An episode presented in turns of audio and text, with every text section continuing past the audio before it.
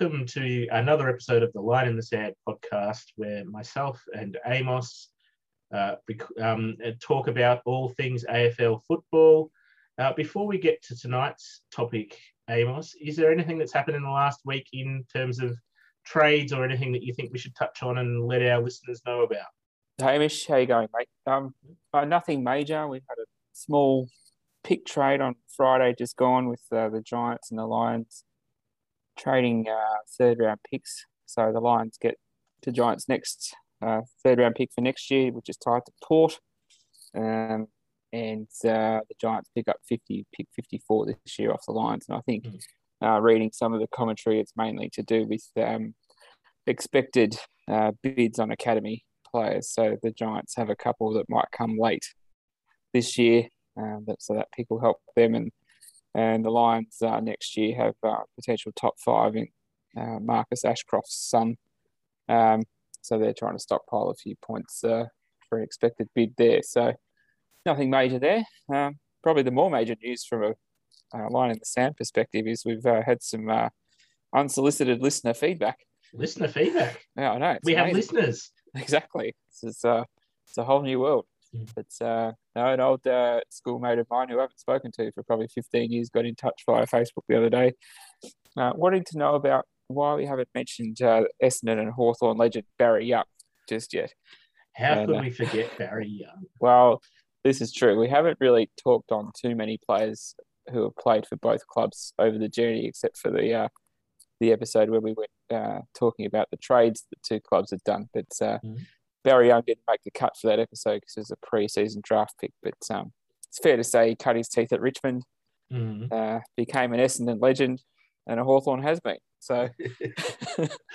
yeah, yes, I, I, think we moved him on from Essendon at the right time, but yeah, he, think, he was a serviceable player for the Essendon football club. yeah, sure. well, I think his last game for us and last game in the AFL may well have been the 2001 prelim final. So mm-hmm. um, I'm pretty sure we picked him up as a preseason draft the year before that. So not only did he miss out, I think, on the Bombers premiership in 2000, but he uh, got pipped by you boys in the 2001 prelim. So, yeah. you know, maybe one of those Kevin Sheedy stories a la Derek Kickett, where he may have mm. been Made pissed off about not, yes. not making yes. selection and then mm. still gets burnt by it. So. Yes, yes. maybe maybe Barry Young is a topic for a future podcast, and we'll find a few of those other players over the years that um, I think I think we did de- have a look at that there. I think we're destined to, no yeah. doubt. I, I, anytime we talk about that, I'm just going to bring up Mark Williams just to just to see the look on your face. So. Yes, uh, for our listeners, we do do this via Zoom. So every time uh, Amos does bring up Mark Williams' name, I do uh, have a bit of a scowl and um, have to look away from the camera. Yeah. But um, I think that's what he enjoys seeing. So I'm sure that will continue as well. I'm hoping all listeners can hear the smile in my voice as I say this. And I must admit, I'm looking forward to doing this live one day when uh, mm-hmm. Melbourne finally comes to grips with its uh, its own mortality and dictator Dan lets us out. But uh, we're on the verge. Yeah. And uh, who knows? Maybe uh, maybe Boxing Day might be the appropriate live broadcast. Who knows? We'll see what we can do. Yeah, uh, what from from a bar somewhere in the MCG, given oh. we're supposedly going to have eighty thousand people there. I'm sure the Bull Ring or the Frank Grey Smith will be able to accommodate us. And a it sounds good. And, a, and an iPhone or something. yeah. So and a rain delay it's bound to happen one of the five days, isn't it? Let's just see how many days we can get to first. Well, that's true. It could be 3 0 by that stage. Although I do hear that, you know, if we digress a little bit, but uh, Ben Stokes has supposedly been added to the uh, England national squad today. Yes. Overcoming I, injury mm. and um, and his own uh, mental health issues. So mm. I think, um, as an aside, I think it's great because uh, you're an Australian, you always want to beat the best. Mm. And uh, England without Ben Stokes is not their best line. it's line. not their so, best team. No. no. So so we'll see. Now, on to tonight's uh, topic of conversation for the podcast. Tonight, we're going to be talking about the the game that this podcast was named after, the infamous line in the sand game, round 11, 2004. But before we get there, we're going to go back a bit in history and talk about a little bit more about the rivalry between the two clubs and um, both of our perspectives on it. And um, and how we think it sort of led up to what happened on that fateful day.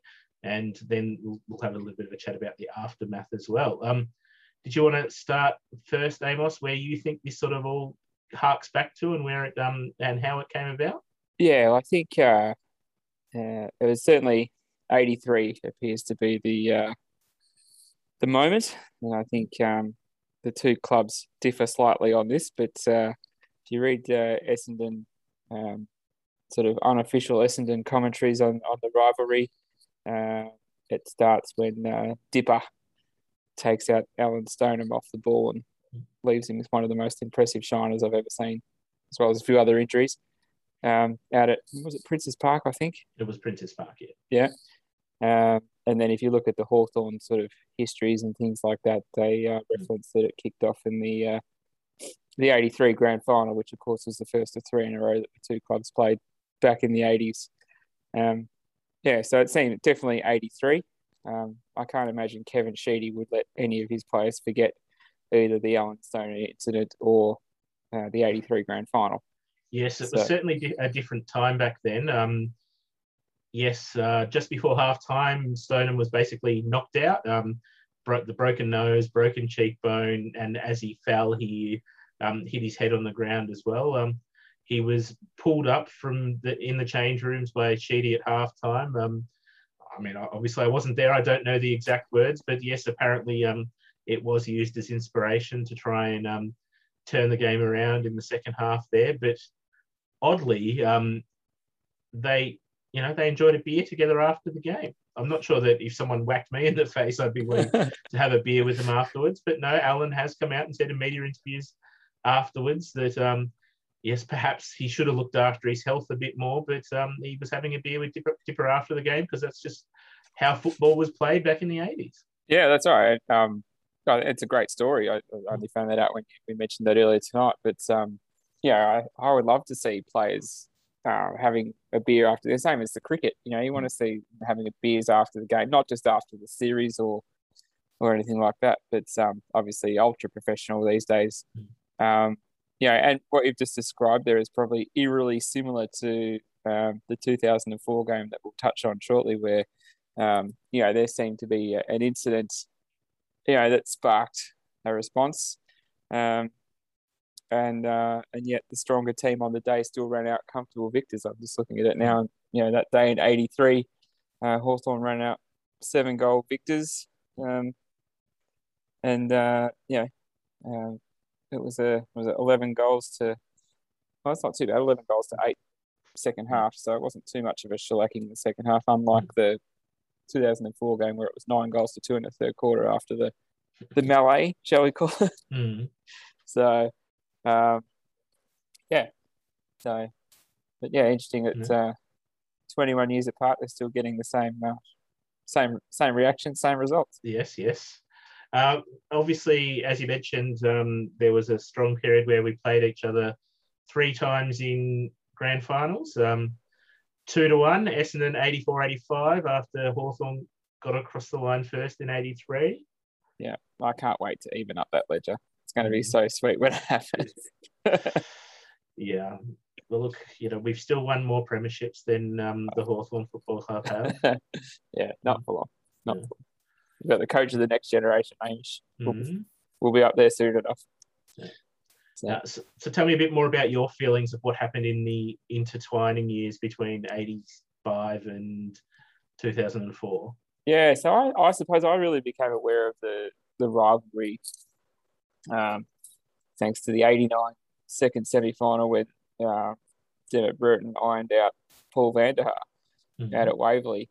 Um, and it was probably after that, to be honest, when you watch that game back, because all the commentary is around how the two teams hated each other. There's plenty of off the ball incidents that, uh, you know, if we're talking in today's language, probably seven or eight players, maybe more, would have been uh, rubbed out for the grand final and the mm. preliminary mm. final the following week. Um, and others would have been rubbed out because of the concussion rule. So, um, you know, uh, so it's probably that game where it really sort of kicked off for me. Uh, and then, yeah, listening as a kid to radio commentary on a Saturday afternoon and all that sort of stuff. Anytime the two teams played, it was always, well, these two teams don't like each other. There's yeah. going in hard, you know, all this sort of stuff. So, um, so it was that game in '89. Um, and then, you know, sort of the the mid '90s, not too much happened. I don't think. Mm. You know, um, there wasn't sort of too many games that were, other than the commentators sort of trying to g it up a bit. Uh, but then there were some incidents in games sort of in the late 90s when the Bombers started to become really strong again. Um, and Hawthorn were perhaps sort of on either on the slide or getting towards semi decent, but never being quite there, uh, which really piqued my hatred of the Bombers. I think 98 when we had Daniel Mhm. Harford climbing the goalpost to try and claim a point in a close game out at Waverley. Um, you know, uh, 2000, yeah, like he did to everybody else, you guys smashed us when we thought we were semi decent. Uh, Yes, I mean, I, I wouldn't, I wouldn't be too worried about 2000. I mean, you're talking about the best team of the modern era, era in the Essendon 2000 side. They, oh, well, they won 24 of 25 games that season with an average, um, with an average winning margin of 51 points. There aren't too many other teams that have had that kind No. of season. no, you're right. Probably the Cats in 08. But uh, they didn't win it, so they can't be counted. Yeah. Um, so you're lucky we preserved your record there for you. but um, favors, yeah. Yeah, well, you know, we have talked about this in an earlier episode where we uh, did each other favours at the trade table by Mm. fleecing Collingwood a couple of times. So it's not uncommon for the two teams. But uh, um, yeah, I think 2001 was probably the year. I think Hawthorn started that year nine in a row or something ridiculous and then headed over to Docklands and, and you guys showed us what the playing with the Mm. big boys really meant by beating us by it's been close to 10 goals, I think, Yeah. in a game that was over by quarter time. And if I remember rightly, and Bomber supporters should be embarrassed by this, there was a heavy emphasis on J Lo and let's get loud at that game.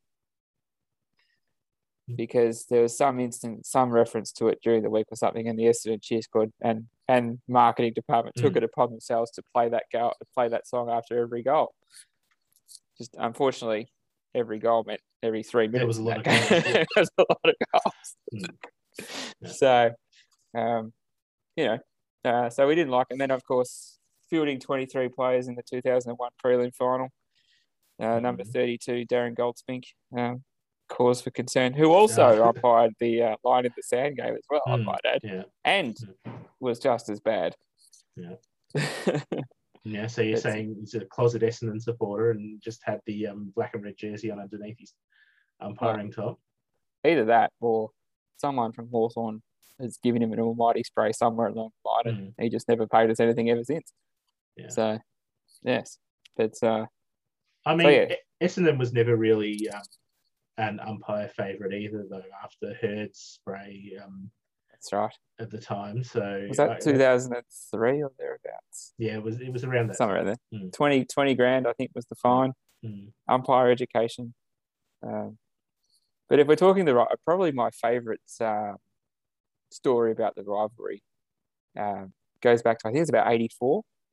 Now, of Mhm. course, you and I being, you know, two years old or whatever it was at this stage, not really aware with this until you read the club histories and things. And, and to me, this sparks a genuine hatred. This, this kind of stuff. And Sheedy was a genius at it, suggesting that the Hawthorn players were sniffing some sort of drugs, you know, leading into the finals or something like that. And not only that, uh, knowing full well that their coach, Alan Jeans, was a cop. So you can Mm. imagine you can imagine how that would have gone down at the Hawthorn you know, rooms at Glenferrie. Um, of course, it was found that they were sniffing smelling salts or something like that. But um, just for a, a sergeant in the police force to have, who's a, an elite coach, to have another coach suggest that his team is sniffing illicit substances, Uh, pretty well, galling. It, it's it's not like Sheedy to try and create a bit of drama and create a bit of story. Oh. One to promote the game, and two to try and get the other side off their off their game and um, thinking about something else. Oh, I think it's brilliant. And, um, you know, imagine if that story erupted today. Hmm. It would be all over every newspaper, every media outlet, social media. You know, SEN wouldn't stop talking about it for months. Hmm. Um, it'd be amazing. So uh, I think I think it's a bit of genius from from Sheedy, but Yeah. uh, pretty funny now you think back thirty or forty years later. So yes, Yeah, So, and no- Mm, that's you know that, that some people say that that is one of the big things that sort of um, you know created this flashpoint and created this hatred because of that reason. Like like right. you said, um, the accusation and who it was leveled at um, certainly wouldn't have pleased many people on the Hawthorn side of the fence. Oh, there's no doubt um, that fueled the fire that was already there. And, you know, I'm sure Kevin Sheedy, knowing that the two teams were going to meet in the finals, you know, and I mean, in the end, in 84, they met twice. Um, I don't think there's one match each, and unfortunately, you guys took off the cup. But mm. uh, yeah, all part of it, and I think a genius bit of gameplay. So it's. Uh, I mean, I'm happy to talk about the '84 second semi-final if we if we want to, because if you listen to some pundits, that that's mm. one of the finals, greatest finals ever. Course, we won by eight points, so I'm happy to talk about that yeah, I'm happy to do multiple episodes, a quarter by quarter um, coverage of the '84 grand final, if you'd like, as well. I'm not sure I could, uh, not sure I could, uh, you know, come up with any gems like Peter Landy and that used to do at the time. But uh, no, I'm sure we'll get to. Uh, I'm sure we'll yeah. get to covering off the big finals and the grand finals. So, yeah. yes. Let's talk about the game. Let's talk about round 11 Saturday, the 5th of June at 2004. Yes. So, were you there? No, I was not. I have my older brother to thank for this. I was helping him move in Ballarat. I think it was one of probably two games I didn't go to that year, which mm-hmm. is pretty amazing given we were odds on for the wooden spoon after about six weeks mm-hmm. um, and had a season completely to forget. So, however, um, no, my older brother uh, decided he was going to move, needed my help.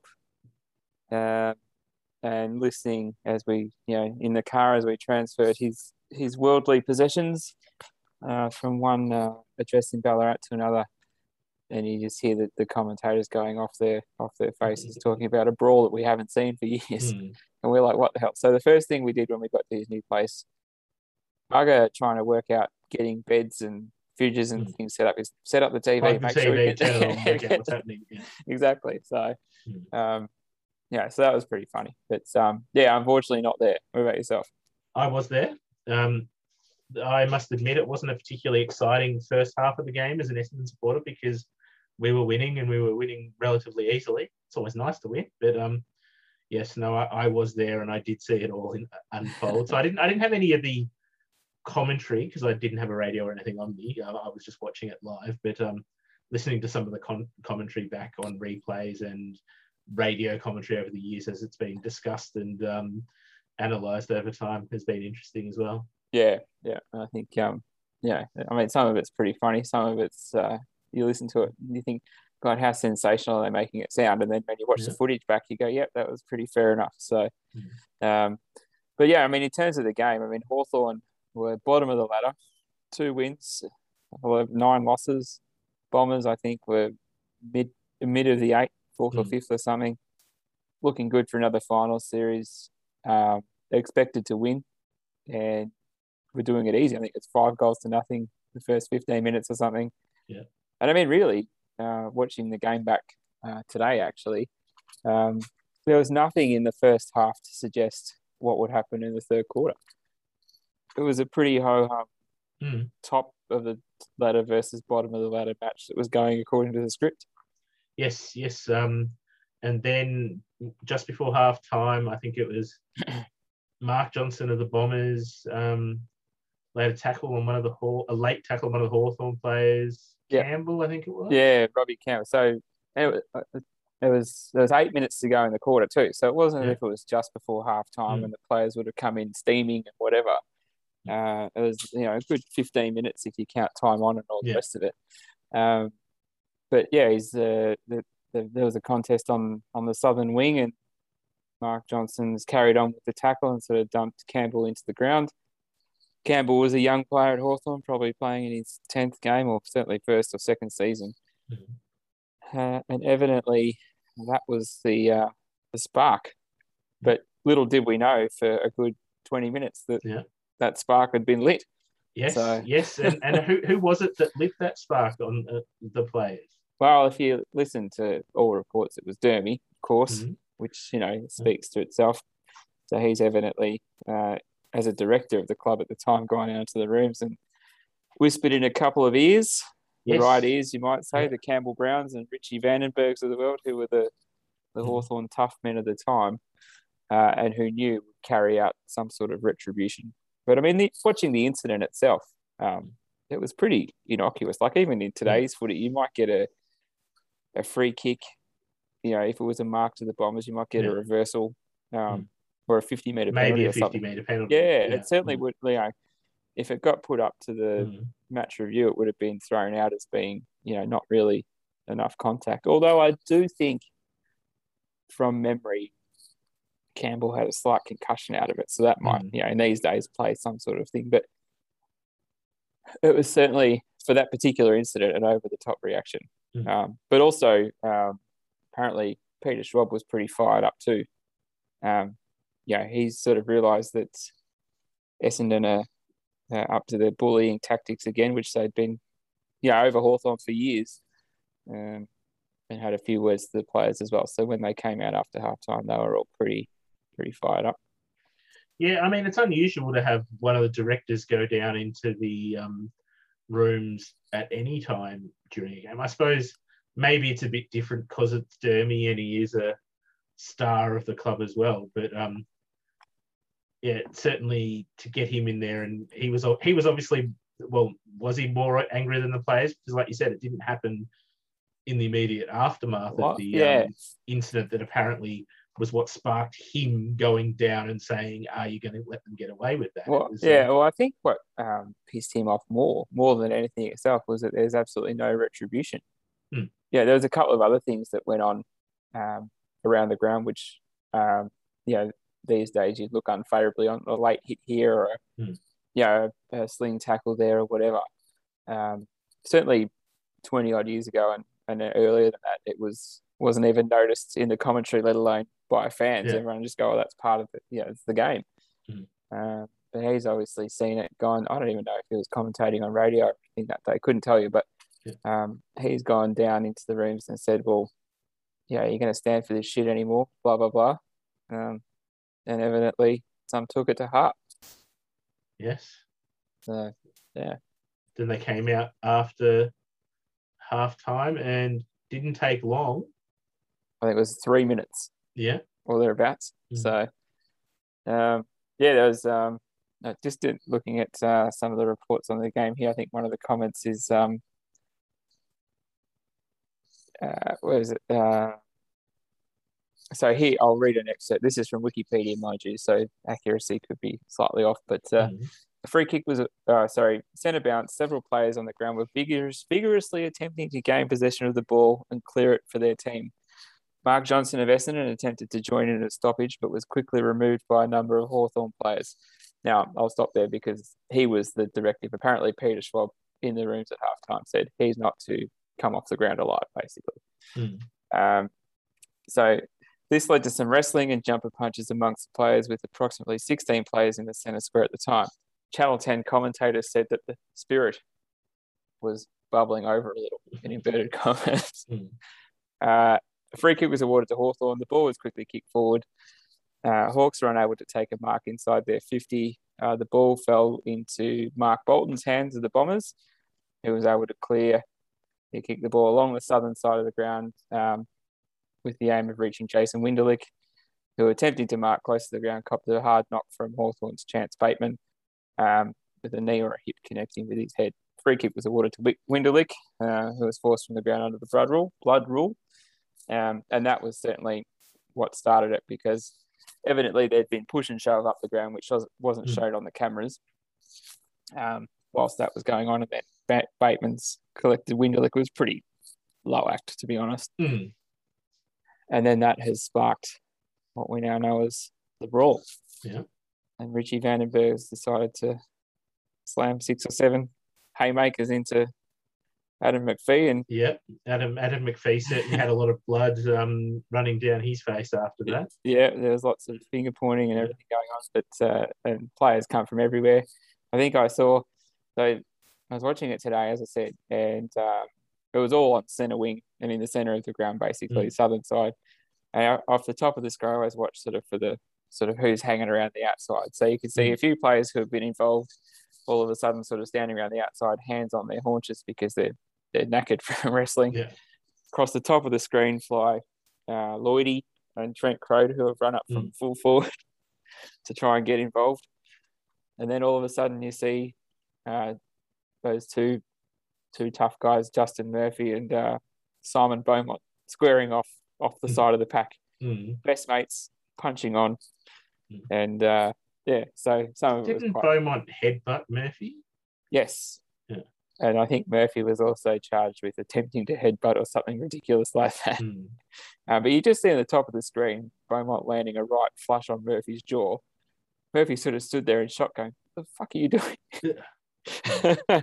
um, because they're best mates apparently. Mm, They, Uh, played, they played at Carlton together. They, Yeah. I know they both played at Carlton. I can't Yeah, remember whether they were there at the same right. time or not. But yeah, Yeah, they were would make sense. absolutely. They, Mm. So they they both had a pretty big hand in the Blues knocking off you Mm. guys in the '99 prelude. Um, and um, yeah, and apparently, as the story goes, apparently they were all due to go out to dinner that night with their wives, who were sitting together in the crowd. Yeah. Dinner wo- I cancelled. I yeah, I was going to say I, I, I imagine dinner would have been cancelled. Yeah. Mhm. So, and not, I couldn't tell you whether they're friends or anything. So, I mean, I know Justin Murphy's had his issues Mm. over the years, but um, yeah, so that's a little funny side, uh, funnier side to the story. But yeah, there was players were headlocks going on, like full on headlocks too, not just uh, trying to drag people away or, or whatever. Um, and then interestingly, um, you know, McPhee had to come off with the blood rule. He was dragged off by one of the Bombers trainers. Oh, he wanted Uh, to stay there and keep fighting, but he was yeah. like, no, let's go. Mm. Yeah. Mm. Um, Campbell Brown, I think, in probably one of the lower acts of his career, uh, got stuck into was it Jason Winderlich, I think, Yeah, or maybe one that was Andrew going- Welsh. No, who it was was Winderlich that was going off. And yeah, I Yeah. mean, if you're being escorted off by a trainer, then it's almost like the um, Geneva rules. You know, it's the Red Cross. You're uh, yeah, leave the guy alone. If he's been taken off the ground, he's out of the fight. Let him go. Yeah. Yeah, exactly right. And I think that's that was pretty poor form. Yeah. Um, but um, you know, so there's all that going on. But then, amazingly, because given the rules, uh, if players are coming off with the blood rule, the game stops. Mm. But the umpires have obviously hit the uh, excuse me the override button and gone, no, we've got to get the ball moving. And we need to never start this end. again, Yeah. otherwise this will never end. Yeah. Yeah, so all of a sudden play starts on the wing and Hodge or someone picks up the ball and off it goes. Mm. And and somewhat amazingly, uh, there wasn't too much else going on in the game afterwards. Like you think a brawl like that, Mm. there's likely to be cheap shots all over the place and, and players, you know. I think a, a few of them that had been involved may have realised how much it was going to cost them Yeah, already. And like, okay, well maybe we're Yeah. done now. Mm. Yeah, I mean there was a couple like in the in the ten minutes or so afterwards, there was a couple of Hmm. sort of late hits where you take a mark and a player sort of leaves a hand in or whatever, but Hmm. nothing. You know, and there was a couple of what you would probably call soft fifty meter penalties paid, which understandably the umpires are trying to gain control back. Yeah. Um, as I said before, Darren Goldspink was umpiring this game again. Um, certainly gave Hawthorn no favours pre or Mm. post fight. Um, was definitely the difference between the 74 point Yeah, the, the 74 point margin was definitely all down to Darren. Yeah. Yeah, that's right. Essendon would know where they would have only kicked, Mm. you know, seven goals to two in the third quarter instead of nine, that's for sure. But uh, um, yeah, so amazingly, sort of 10 minutes after the fight, there was very little else went on. Yeah. Um, which you think, as I said, a, a big brawl like that, you think there'd be spot fires afterwards everywhere. But Mm. Yeah. I must Yeah. admit, the 42 odd thousand were a lot more interested in the second half after the brawl than they were in the first half. Yeah, watching back today, as I said before, the crowd was almost silent in the first half. You know, there was the odd boo for a missed free kick or, Yeah. you know, cheers for a good goal or whatever, but there was very little atmosphere there, it appeared, Mm. which is unlike Hawthorn and Essendon at the G. So I'm glad something happened to spark Something up their happened to afternoon. people interested. yeah, yes, exactly. yes. I um, but I mean, it, it, it's clear from what happened after the game that, that it was the Hawthorn players that were the thugs, with um, Vandenberg, Choney, Brown, and Beaumont all getting suspended for a combined total of um, 15 games. Um, you know, and in one of the greatest miscarriages of justice in um, tribunal history, Barker got off for striking McPhee. He should have gone down as well. Oh, come on. I think they mistook Barker for Richie Vandenberg, I think. But, uh, yeah. Um, and um, but you know, and thirty six thousand seven hundred dollars worth of fines to a combined total of I think the actual nine total players. No, that, that Uh, was that was just Hawthorn's fines. that was just Hawthorn. Yeah, exactly. Essendon, um, seventy Essendon, yeah. Murphy got one week for headbutting Beaumont back after Beaumont headbutted. Well, actually, I don't know who did the first headbutt, but they both Mm. headbutted each other. Well, I can read Um, the charges out if you yeah. like. That makes some interesting reading if you want to. Like, So- yeah, we'll go, go for it. Yeah, so we'll start with the Hawks, Hmm. thugs that they are. Um, so John Barker, this is the charge. I'll go to the, uh, findings in a moment. So striking Adam Mc- McPhee in the third quarter and engaging in a melee. Uh, Simon Beaumont striking Justin Murphy in the third quarter, which is obviously the, uh, the hit to the face. Misconduct in the two, on two occasions he thrust his head towards the face of Justin Murphy during the third quarter. So to me, that just says attempting to headbutt Mm. um, and engaging in a melee. Campbell Brown wrestling with Dean Rioli during the third quarter, striking Jason Winderlich in the third quarter and engaging in a melee. Uh, Vandenberg striking Adam McPhee. Misconduct in that he made unnecessary and unreasonable contact with his leg to Adam McPhee. And I think if the commentary suggests he was kneeing him, Mm. which, yeah, as we all know, that's a pretty dog act Yeah. amazing that this man was uh, the next season to become the Hawthorn captain, mind you. So uh, Lance Picioane, that Hawthorn legend, uh, striking Adam McPhee. So Adam McPhee, they did not like Adam McPhee. That they day. obviously mistook him. He was the wrong blondie because Yeah. Mark Johnson clearly was the one they were after, and yet Adam Mm. McPhee is the one who they've all gone for. Yeah. So and then we had uh, Chance Bateman, Peter Everitt, Nick Holland, and Mark Williams all engaging in a melee. So Mark Williams can't imagine him doing too much in a melee. It would have been a bit of a wet lettuce. I do remember footage, and I think our our logo um, that we've pixelated beautifully may suggest that Nick Holland he- has someone in a headlock, and it's a pretty reasonable headlock too. Like there's some fair bicep flexing going on there.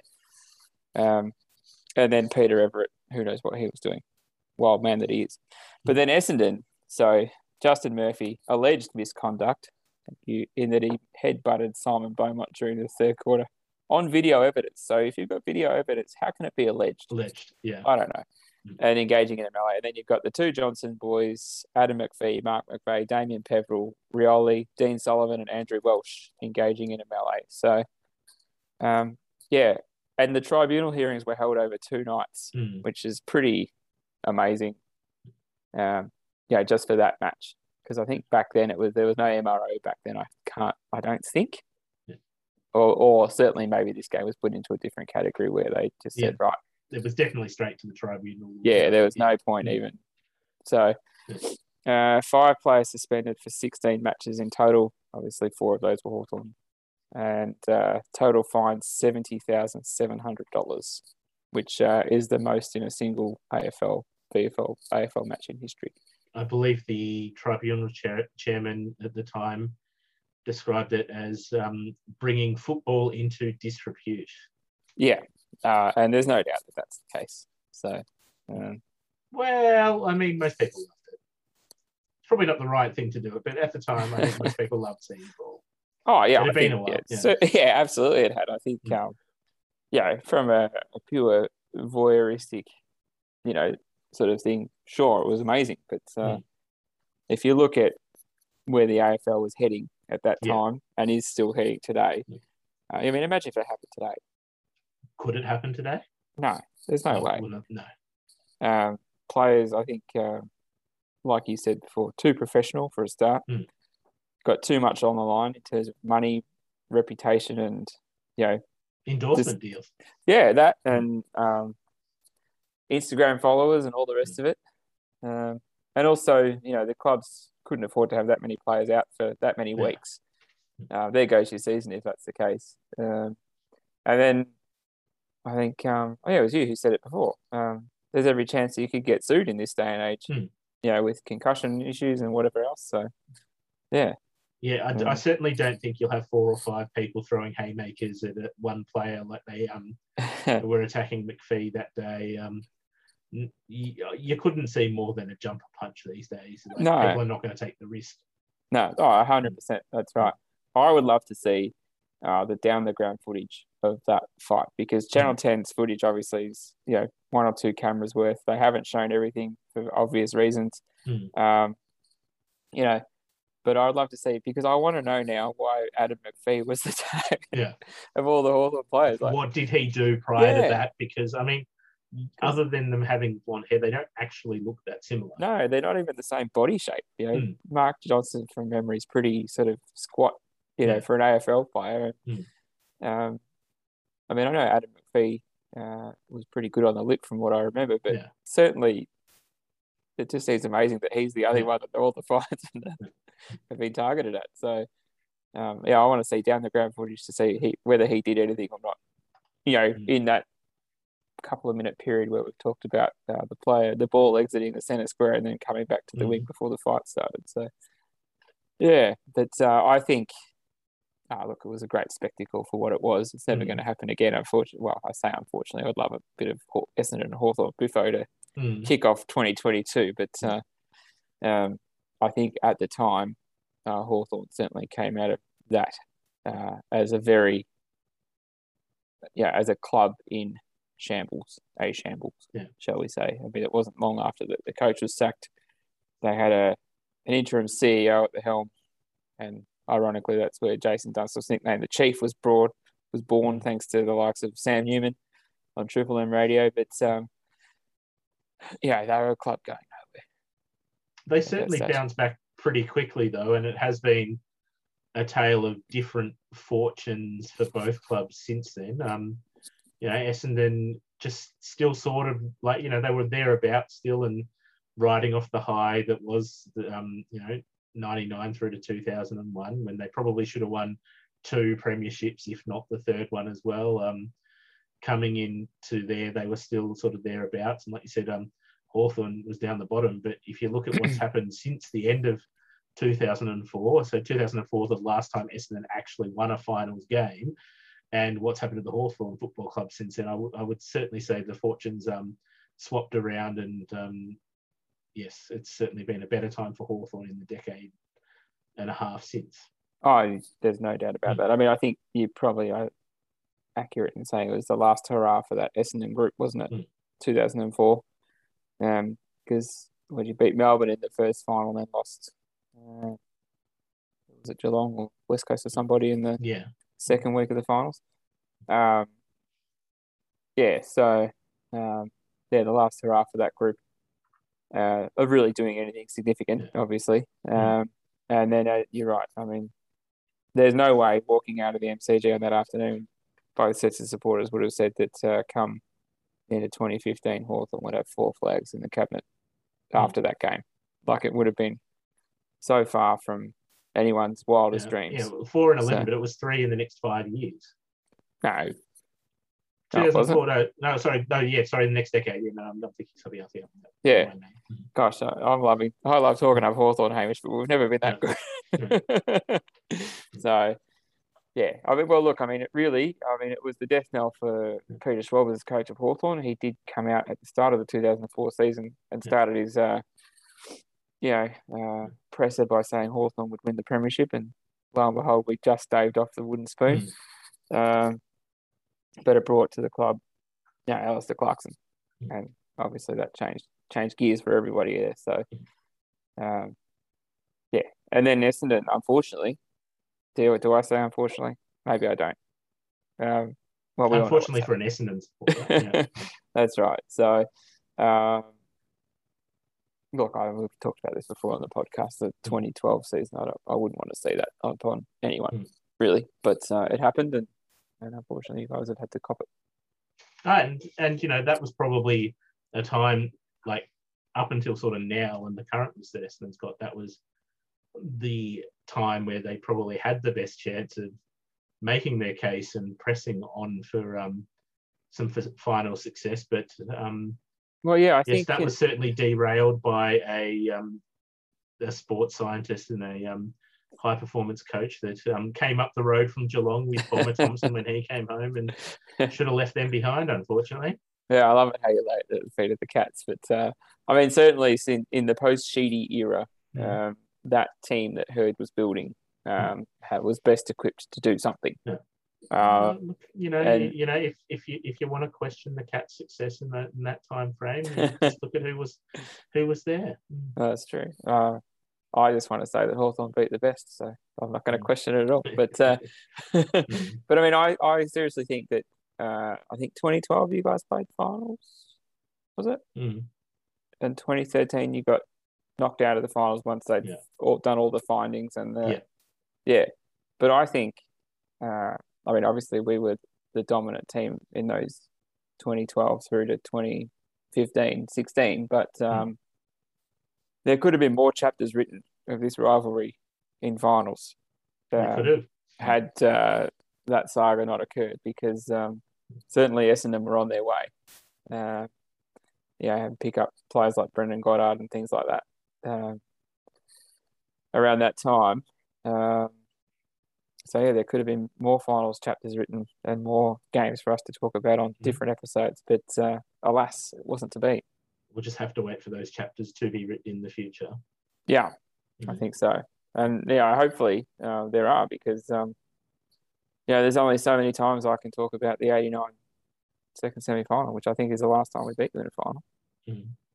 Hopefully, I'm right there, but uh, yeah, Yeah. that's almost that's 32 years ago or something. It's far too long. Yeah, and So- you were six or seven at the time, so uh, Correct, just turned seven. Yeah. So yes, but um, yeah, so you know, hopefully there are further chapters to come. mm, it would be remiss of us to um, end this podcast before touching on the sequel to the Line in the Sand game of 2009. um, you know, but it was this one was sort of the the op- the opposite line in the sand, if you want to describe it that way, where um, you know, um, the result didn't change in the same way, but actually no, it did change. It the- did. It did. Um, you know, Essendon was down at half time, and um, and Lloyd came out just after the break, and um, as the cap, I think he was the captain at the Yeah, he time, was, he yeah. came out and said, um, "Yeah, no, I'm going to lead by example," and his leading by example was um, running straight through Brad Sewell and um, putting him into the dirt and starting. Not Oh. quite as bad a melee, but um, certainly um, No, the melee wasn't as bad, but certainly the um, the after uh, there was more spiteful acts in the second half Yeah. of that game than there were in the 04 game. Mm. Um, even coaches getting involved. Uh, certainly, Alastair Clarkson didn't take kindly to it. he wasn't to be- particularly happy about it. No.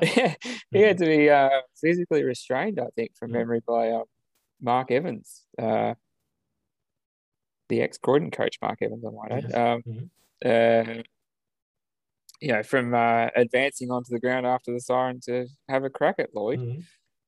Um, so yeah, so we'll, we'll save this for another episode, obviously. But Oh uh, yeah, no, I just thought we'd touch on it, but, yeah, I think we can um, review that game and the the uh, the ramifications of that game as well at a later date. Yeah, but I mean, again, very. I mean, apart from the fact that there was a finals place on the line, the first half was hardly inspiring football, Mm. uh, and the second half was certainly livened up by Lloydie's uh, attempt to do a Mark Yeah, Yates, really. But so, but unlike um, in 2004 when Lloydie um, ran through Sewell, it did um, spark the team and change the result. Whereas yeah, um, Yeah. you know um, trying to take out Adam McPhee sparked the Bombers and they end up winning by 74 points. yeah. Well, like I said, yeah, the different set of cattle. Well, it's probably the same cattle on the field for Hawthorn minus Mm. Nick Holland and John Barker, I reckon. Yeah. But uh, actually, just as an aside, on the 04 game, the interesting trivia question: Who was the Hawthorn captain that day? Crawford? Well, he was the captain, but he was injured, so he wasn't playing. No, who, who was the captain that day? Nathan Thompson, of all people. Nathan Thompson was the captain. Okay. Yeah. I found that out on the uh, Yeah. replay watch today. but um, well, when they said on the TV, I was like, bullshit. There's no way. There would have been other other candidates. Surely, surely. someone else would have been in, in front of him to be the captain of the club. Yeah, but uh, no, he was the captain. Um, evidently, Richie Vandenberg led better by example and was given the captaincy the next year. Yeah, they decided Although I think- throwing a few punches was um, the way to lead by example. Yeah. No, it was dropping the knee. That was the one. Mm, yeah. Yeah. So, but, Oh, uh, well, yeah. you know, Jeremy on the board has obviously got in the ears of everyone else and said, look, um, you know, he did what he was told and um, we can rely on him to lead from the front. he'll carry out orders. That's exactly right. Yeah. So, it's uh, yeah. So, I mean, look, I think uh, the 04 game, the result was never in doubt, but Mm. um, you know, it's just galling that we had Mm. to to go through that. But equally, we've had a pretty successful run afterwards, so can't be too disappointed. Yeah. It's time for you to take that little downward slide whilst the Essendon Football Club comes back up a bit more and see some of that September success. Ah, look, I'll go the early crow Hamish and pencil us in for top four next year. How you go? mate? yeah, you, you reckon um you reckon the draft period's going to go well for you? no, no, no, No. Jack Gunston will be a new recruit. Mm, You know, he'll be fresh as a daisy. He hasn't Yeah, played for had 18 enough months. time off yet. Yeah, exactly right. James Sicily will come back and dominate from centre half Mm. back. And yeah. All those players you tried to trade or just um sneak back in, fine. There'll be no It'll- issues there. There'll be no annoyance from them. No. it'll be happy families. That's right. Mm. As a family hear. club, you know that. Mm. So Yeah. I'm backing in Sam Mitchell to do a Chris Scott Yep. premiership straight in, first year. Straight to the premiership. Yeah. Yeah, Mm. and then ten straight prelim finals after that. Uh, not sure if you've got quite the same cattle on the park as um Chris Scott had when he came in. No, you're 100 percent right. Certainly no legends. So I will be lucky to uh, equal our finish this year. I think. Mhm. But uh, we'll see how we go. As for the Bombers, though, Yeah. uh, Dodoro hasn't weaved any magic yet. But No, uh, no. still well placed for next year, I think. Yeah, I mean, look, he it, it's it's a new patience with um as the coach there. He's um he's not trying to fill in gaps and um push for premiership glory ahead of where the schedule is, and he's realised that maybe if you take those one or two years, you might be set up for the long term, like Melbourne seems to be. Hmm. But maybe that's the the Bombers failing. They're not aiming high enough. Mhm. I mean, yeah, Hawthorn won ahead of time. Look where it left us. Maybe maybe the list is just perfect as it is. Yeah, maybe maybe, Maybe. maybe Peter Wright's going to come out and win a Coleman medal next year. oh, wouldn't that be awesome? Mm. That'd be hilarious. The most unlikely uh, character to do so. So yes, he hasn't quite lived up to his expectations of where, No. considering where he was drafted, but he's a serviceable forward, and I think he'll oh, look, do well for the Bombers. I've got to say, Mm. um, I was spewing when I read that uh, you guys picked him up for what future fourth rounder or something because he was. I wanted him to go to Hawthorn Yeah. because we didn't have any key forwards at the time. So, but um, yeah. Um, oh, speaking of that, uh, very different topic here, but Jared Brand has just been signed by GWS apparently Okay. from West Coast. Yeah. So, um, yes, again, I was hopeful he would go to Hawthorn, but alas. Mm. So, Not sure he's going to get the game time he wants there, given he wanted to leave West Coast because he wasn't getting the. he was at what number three or number four in the pecking Yeah. order up forward. Um, Yeah, but I mean, GWS don't have any key forwards now anymore, so mm. they've and traded them Greene's missing half the season, so you know. well, he's got five games penciled in, so he's got to Yeah. find a five game suspension somewhere else, I suppose. Mm, So, yeah. yeah, so he's the uh, the, the uh, what would you say? He's the 2020 Dermott Brereton, just Mm. uh, picking off suspensions one at a time. Mm. It's um, yeah. So, Mm. but no, I think what is what's your final summation of the of the uh, the line in the sand game and the ensuing 20, 15 years? Ah, look, I you know I think um, it's the the rivalry is still there between the two clubs. I don't I don't think the animosity is quite as bad as it used to be, but there's certainly still some animosity, and there are always events that happen to just sort of bring it back. I mean, Sam Mitchell himself was um, one of them in recent times, bringing the game into disrepute when he was out there on the field, um, making insinuations about drug use that were never proven, and um, embarrassing himself on the field. Um, That could know, be our logo, actually. that certainly riled up some Essendon supporters at the time. Um, so that that it, it, it's not quite as vicious on the field, but there certainly are always things that are coming out that um, keep the animosity going. Yeah, and look, long may continue. You know, I Mm. think uh, I think you need a big rivalry. Like Hawthorn obviously had the Geelong rivalry, but that's always been built on mutual respect and, and Mm. good games, close games. Even you know back to the late eighties and, and some of the early nineties Mm. games we had with the Cats, but uh, the Essendon and Hawthorn rivalry is just built on. I think I think well yeah I think you need those rivalries in the sport. I think that's what makes it interesting and keeps the stories happening. Yeah, and I would love the AFL to bring back a rivalry round um, Mm. and just relive some of those glorious, Mm. you know, some of that glory footage um, of those sort of things, just to, yeah, keep it peppering along, but they do seem to be wanting to be on the, the good side of everybody these days. So it's probably unlikely that it'll happen. Yeah, and given the um, discussions around concussion and stuff Mm. at the moment, you're never really going to see the hard hits um, No. played in the same way that they were in previous years. I wouldn't have thought.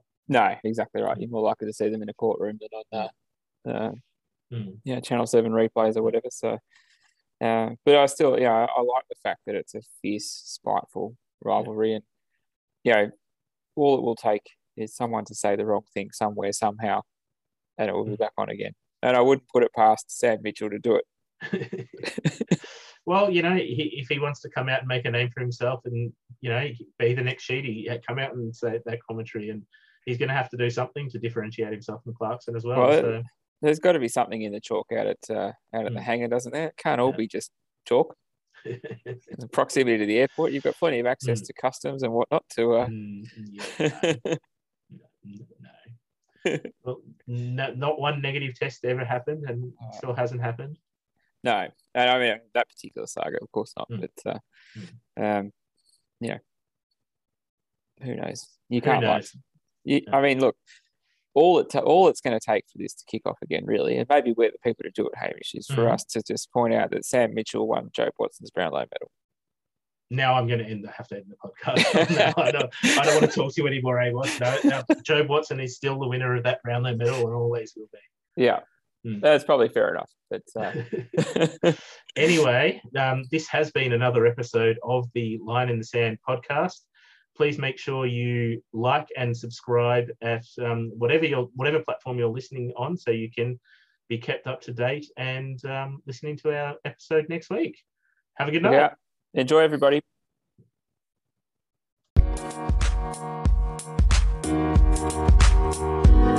Thank